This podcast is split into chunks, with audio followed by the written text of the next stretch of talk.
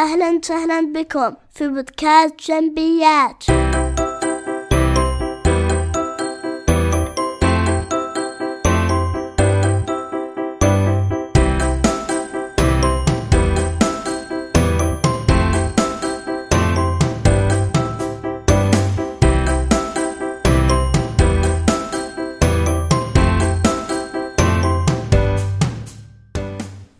السلام عليكم ورحمة الله. يرحب بكم محدثكم أنور جنبي من بودكاست جنبيات. شكرا لانضمامكم اليوم. آه، نعود لكم بعد انقطاع فترة طويلة للانشغال بال- بالعم- بالعمل. آه، لكن الحمد لله سوف نعود لكم وبكل قوة. قررنا أن نتناول موضوع آه، شيق إن شاء الله تجدونه شيق لكن يثير التساؤلات باستمرار وتكثر فيه لغط وسوء الفهم وأحيانا كثيرة بخصوص هذه المواضيع يتوارثها المعلومات الأشخاص من شخص إلى شخص وأحيانا كثيرة تكون على غلط. وهي الموضوع هذا اللي سوف نتناوله هو قوانين العمل السعودي. في قانون العمل السعودي في نظام العمل السعودي هناك 16 باب آه، يتناول جميع الز- ال- ال- الزوايا آه، التي تخص قوانين العمل وتنظيماته. ولكن هناك أبواب معينة أراها أنها مهمة وأحب أن أتطرق لها وأذكرها في سلسلة بودكاستات تخص قوانين العمل وتنظيماته. لكن لنذكر الأبواب ال 16 من باب المعرفة، الباب الأول التعريفات والأحكام، الباب الثاني تنظيم عمليات التوظيف، الباب الثالث توظيف غير السعوديين، الباب الرابع التدريب والتأهيل، الباب الخامس علاقات العمل، الباب السادس شروط العمل وظروفه، الباب السابع العمل لبعض الوقت. الباب الثامن الوقاية من مخاطر العمل. الباب التاسع تشغيل النساء. الباب العاشر تشغيل الأحداث. الباب الحادي عشر عقد العمل البحري. الباب الثاني عشر العمل في المناجم والمحاجر. الباب الثالث عشر تفتيش العمل. الباب الرابع عشر هيئة تسوية الخلافات. الباب الخامس عشر العقوبات الباب السادس عشر أحكام ختامية. وكما ذكرنا هناك بعض الأبواب اللي أنا أريد س- س- أخطط أو أنوي أن أتطرق لها وهي الباب الخامس علاقات العمل. الباب السادس شروط العمل وظروفه. الباب التاسع وهو تشغيل النساء. الباب الخامس علاقات العمل ينقسم إلى أربعة فصول. الفصل الأول عقد العمل. الفصل الثاني واجبات وقواعد التأديب. الفصل الثالث انتهاء عقد العمل الفصل الرابع مكافأة نهاية الخدمة. أما من ناحية الباب السادس والذي أراه أيضا مهما اللي هو شروط العمل وظروفه وينقسم إلى أربع فصول أيضا الفصل الأول الأجور الفصل الثاني ساعات العمل الفصل الثالث فترات الراحة الراحة أو الراحة الأسبوعية والفصل الرابع الإجازات. الباب التاسع ليس فيه فصول وإنما هو يعني صغير لكن مهم لأنه يخص الكادر النسائي وهو آه، واسمه تشغيل النساء. الآن في هذه ال- ال- الثلاثة الأبواب الس- الباب الخامس والسادس والباب التاسع كما قلنا سوف نتناول في سلسلة بودكاستات. آه، سوف نحاول هذا البودكاست. بالنسبة للباب الخامس وهو موضوعنا لهذا اليوم آه، سوف نتناول علاقات علاقات العمل. ونبدأ بالفصل الأول اللي هو عقد العمل. عقد العمل على حسب النظام ابتهل ابتهل ال- الفصل الأول آه، بتعريف آه، متناول النظام عن آه، ما هو عقد العمل ماذا يحتوي وماذا فيه وكيف تكتبه وكيف تخطه وما أهدافه. فهذا جدا مهم أن تفهم ما هو عقد العمل. عقد العمل العقد بشكل عام هو وثيقة. يعرف علاقة بين بين طرفين سواء آه، عقد تجاري عقد آه، أيا كان نوع العقد. لكن آه، العقد الذي يخصنا الآن هو عقد العمل. عقد العمل يعرف العلاقة بين الطرفين بين صاحب العمل وبين الموظف. فماذا يقول الفصل الأول عقد العمل في المادة الخمسون؟ يقول أن عقد العمل هو عقد مبرم بين صاحب عمل وعامل. يتعهد الأخير بموجبه أن يعمل تحت إدارة صاحب العمل أو إشرافه مقابل أجر. وهذا هو تعريف تعريف عقد العمل طيب ماذا يحت... كيف ما هي الأمور الأخرى التي التي تتعلق بعقد العمل؟ عقد العمل عندما يكتب يجب أن يك... يكون هناك نسختين منه، نسخة مع صاحب العمل ونسخة مع الموظف. هذا جدا مهم وكثير ويجب أن يكون هذا العقد مكتوب صحيحا يعني ك...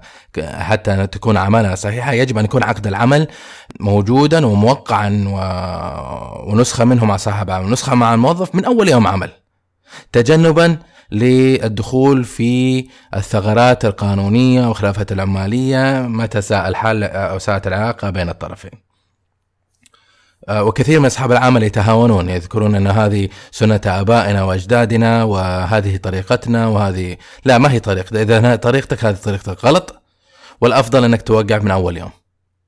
عموما يكتب عقد العمل في نسختين يحتفظ كل من طرفيه بنسخة ويعد العقد قائم ولو كان غير مكتوب يعني حتى لو انت ما كتبته يعني أصحاب العمل بعض الأحيان ما يكتب العقد على باله إنه هو يعني آه، مأمن نفسه بهذه الطريقة لا. إذا ما كتبت عقد العمل فعقد العمل يكون آه، قائم حتى لو ما كتبته. ويفترض الخلافة العملية ينظرون إن العقد النموذجي عقد العمل النموذجي هو آه، البنود اللي فيه هو القانون الذي يحكم بينكما وفي هذه الحالة العام الموظف هو الذي يثبت آه أنه فعلا كان يعمل آه سواء انه يحضر أدلة أنه آه عنده كشف حضور كشف حساب عشان يثبت أنه الراتب كان ينزل له التأمينات إذا تم تسجيله. هذه كلها أدلة تعتبر تثبت للموظف أنه كان على صح على رأس العمل لهذا صاحب العمل. إن أنكر صاحب العمل في نهاية المطاف مستغلا أنه ليس هناك عقد عمل مكتوب. وأي الطرفين يمكنهما كتابة العقد في أي وقت لكن بالنسبة للموظفين الحكومة والمؤسسات العامة ف أمر التعيين إذا تصدر أمر تعيين هذا هو يعتبر نقطة البداية لعلاقة العمل بين الطرفين. ويقوم مقام العقد يعني ما يحتاج عمل عقد، إذا كان في أمر تعيين خلاص هذا هو عقد العمل حقي. أوكي فهمنا هذه المعلومات اللي هي كانت مذكورة في المادة الخمسين والمادة واحد وخمسين. ننتقل إلى نقطة أخرى نوعا ما لكن تتعلق بالعقد بشكل مباشر اللي هو أن بالنسبة للعقد السعودي أو المواطن السعودي والوافد آه، هناك نظرة من ناحية تحديد المدة فتبعا لما يقوله المادة 52 أن عقد العمل المفترض أن يكون مطابق للنموذج العقد العمل الذي حددته الوزارة. وهذا أمر واضح. إنك ما تت ما يعني ما تسترسل وتضع عقد عمل آه، جديد آه، تتميز فيه. لا أنت تنظر إلى موزات العمل ما, ما هو عقد العمل الذي حددته آه، وتستخدمه. ماذا يحتوي هذا العقد العمل؟ ويجب أن يحتوي هذه المعلومات. اسم صاحب العمل ومكانه اسم العامل وجنسيته وما يلزم لإثبات شخصية العامل وعنوان إقامته والأجر المتفق عليه والمزايا والبدلات. آه، ملاحظة هذه النقطة المزايا والبدلات. كثير من أصحاب العمل آه، يستثني البدلات ولا يذكرها في عقد العمل ولا أدري لماذا. لكن نظاما يجب آه، تذكر. ونوع العمل ومكانه. وتاريخ الالتحاق به ومدته وإن كان محدد المدة. فيجب أن يذكر تاريخ الالتحاق بالعمل ومدة العمل. هل هو مدة العقد؟ هل هو سنة سنتين ثلاث سنوات؟ إذا في هذه الحالة طبعا إذا كان عقد محدد. إذا كان عقد غير محدد ما حيذكرون آه، المدة. طيب هذا بالنسبة للمواطن. لكن بالنسبة للوافد يختلف الموضوع قليلا أن العقد يجب أن يكون محدد ويجب أن يكون مكتوب. وهذه في المادة 37 آه، يجب أن يكون محدد ويجب أن يكون مكتوب ولا يصح. نعيد ونكرر أن عقد العمل الوافد يجب أن يكون محدد المده لا ويكون مكتوب. فإذا كان مدة آه، تحديد العقد غير مذكور فيؤخذ اوتوماتيكيا وبشكل مباشر مدة آه، مدة الرخصه العمل. إذا انتهت رخصة العمل انتهى العقد. فهذه هذه مدة العقد بالنسبة للوافد إن لم يذكر تحديد الفترة. فكثير يتشابه عليهم هذه النقطة ويقولوا والله هل الوافد يجب أن يكون محدد؟ هل يكون غير محدد؟ إذا خليته غير محدد كيف؟ لا الوافد لازم يكون محدد. وانتهى الموضوع بهذا بهذا الموضوع.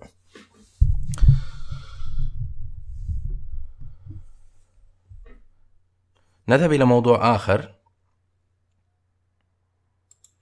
ألا وهو المادة 53 اللي ما يختص بالمادة التج... الفترة التجريبية. الفترة التجريبية في النظام الجديد بعد تعديل ال 37 في محرم السنة الجارية غير نوعا ما النظرة وطريقة تناول الفترة التجريبية أو كانت الفترة التجريبية ثلاثة شهور وانتهى الموضوع إذا عدى الفترة التجريبية يا إما بالقبو يعني خلاص يعتبر موظف مرسم ونظامي ويطبق عليه الأنظمة التي تطبق لإنهاء العقد للموظف العادي. لكن الآن صارت الفترة التجريبية ما زالت هي ثلاثة شهور لكن يمكن تمديد تلك الفترة التجريبية إلى ثلاثة شهور أخرى بمجموع 180 يوم. يعني 90 يوم و90 يوم. لكن ما تتمدد اوتوماتيكيا يعني ما يصير تكتب في تكتب في الفترة التجريبية في العقد إنه فترة تجريبية ثلاثة شهور وثم تكمل له ثلاثة شهور أخرى من من استنادا على قانون على حسب فهمك الخاطئ. لا تمدد لثلاثة شهور أخرى أو 90 يوم آخر بموافقة الموظف كتابيا. وفي هذه الحالة إذا وافق تستطيع أن تكمل معه وإذا أنهى وأي في هذه الفترة أي الطرفين يمكن إنهاء العقد إلا في حالة واحدة إن العقد ذكر فيه أن طرف واحد منهم فقط يستطيع انهاء العقد. هذه الملاحظة الجديدة على بما يخص الفترة التجريبية مع العلم أن في الفترة التجريبية إذا تخللها عيد فطر أو عيد أضحى أو إجازة مرضية لا تحسب جزء من الفترة التجريبية. يعني إذا خلصت ثلاثة شهور وسطها في عيد هل خلصت ثلاثة شهور ل 90 يوم؟ لا 90 تعتبر 90 يوم إلا أربع أيام اللي هي أربع أيام العيد حسب نظام العمل وإذا صاحب العمل أعطاك أكثر من أربع أيام ايا كان كان أسبوع أسبوعين في إجازة عيد فتعتبر هذه الأسبوعين مستقطعة من الفترة التجريبيه ولا تحسب لصالحك لصالح الموظف كفترة تجريبية. فهذا ما يخص الفترة التجريبية نعيد ونكرر الفترة التجريبية مدتها ثلاثة شهور 90 يوم ويمكن تمديدها 90 يوم آخر في حالة أن الموظف وافق موافقة كتابية. وانتهى. هذه هي الفترة التجريبية ولا يمكن وضع صاحب وضع وضع الموظف في فترة تجريبية أخرى لنفس صاحب العمل. أكثر من مرة. يعني خلصت 180 يوم انتهى. يا إنك تكمل يكمل موظف مع صاحب العمل نظاميا أو إن يعني يعاد النظر في في توظيفه وينهى ينهى العقد آه، ويذهب كل في في سبيله لكن في استثناء في المادة 54 يقول لك والله ممكن إنك تعيد معه فترة تجريبية لكن بعقد جديد وفي مهنة جديدة وعمل جديد يعني ما تعيد إذا هو ما نجح في 180 يوم ليش تعطي فترة تجريبية ثانية؟ فالنظام قال لك لا ما تباشر خلاص 180 وخلص يا توظفه يا تنهي العقد. آه لكن تقدر تسوي له فترة تجريبية أخرى لكن بعد ستة شهور. بعد ستة شهور. ومو نفس الوظيفة وظيفة ثانية ومهنة ثانية. وبناء على هذا ممكن تعطيه فترة تجريبية أخرى في, في, في هذه المهنة الجديدة والعمل الآخر. وفي الفترة التجريبيه إذا انهى العقد لا يستحق أي طرف التعويض ولا يستحق الموظف المكافأة. في بعض أصحاب العمل هداهم الله يسترسلون يقول لك والله في الفترة التجريبية إذا أنهيت العقد تدفع لي تعويض. هذا هذا غير نظامي. يسقط. في الخلافات العمالية يسقط. وفي أصحاب عمل آخرين يقول لك والله يضيف شروط. لا تمشي لا تسير مع آه، تنظيمات العمل. أي شرط أو بند يذكر في في في العقد ولم ولا يتماشى مع نظام العمل فهو باطل. فهو باطل لا يؤخذ به في الخلافات العماليه بالنسبة للمادة 55 وهو موضوع مهم كيف تنهى العقد؟ نهاية العقد. ينهى العقد المحدد بنهاية مدته. إذا جاء نهاية المدة يشعر الموظف إنه لا لا نريد ان أن أن نجدد عقدك فينهون يشعروه قبل فترة محددة وينهى العقد. لكن إذا استمر الطرفين في العمل آه، من غير أن يشعروا آه، ينهي أحدهما فإن العقد المجدد يجدد لمدة غير محددة. هذا تبعا للمادة 55. مع مراعاة ما نصت عليه المادة 37 اللي هو يخص الموظف الوافد إذا كان موظف يجب يكون محدد. نعيد ونكرر. أن عقد المحدد ينهى بانتهاء عق... بانتهاء مدتهم. وإذا لم يذكر وإذا انتهى العقد ولم ينهي أحد الطرفين صار الم... جدد العقد لمدة غير محددة. إلا استثناء المادة 37 اللي يقول أن الوافد يجب أن يكون عقد محدد وينهى ينتهي بانتهائه أو ينتهي بانتهاء رخصة العمل. في نقطة أخرى اللي هي أن العقد المحدد إذا شمل شرط يذكر أنه يجدد لمدة مماثلة. يعني يقول لك والله مدة العقد سنة. ويجدد اوتوماتيكيا لمدة مماثلة. في هذا الحال أو المدة محددة.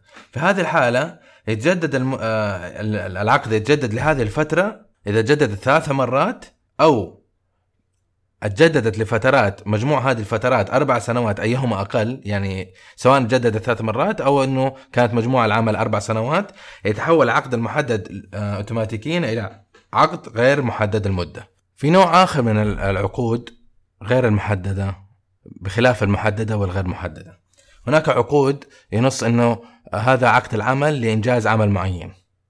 هذا العقد إذا ليس له محدد بمدة وليس مفتوحا مختلف. إذا تم إنجاز المهمة المذكورة في العقد انهي العقد؟ انتهى العقد. بكذا انتهت العلاقة العمالية بين صاحب العمل والموظف.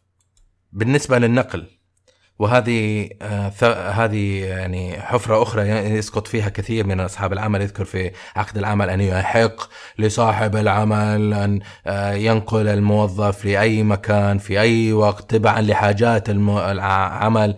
لا هذه كلها بنود في العقد آه غير نظامية ولا يؤخذ بها في قانون العمل. فماذا يقول تقول المادة 58 في نظام العمل بما يخص النقل؟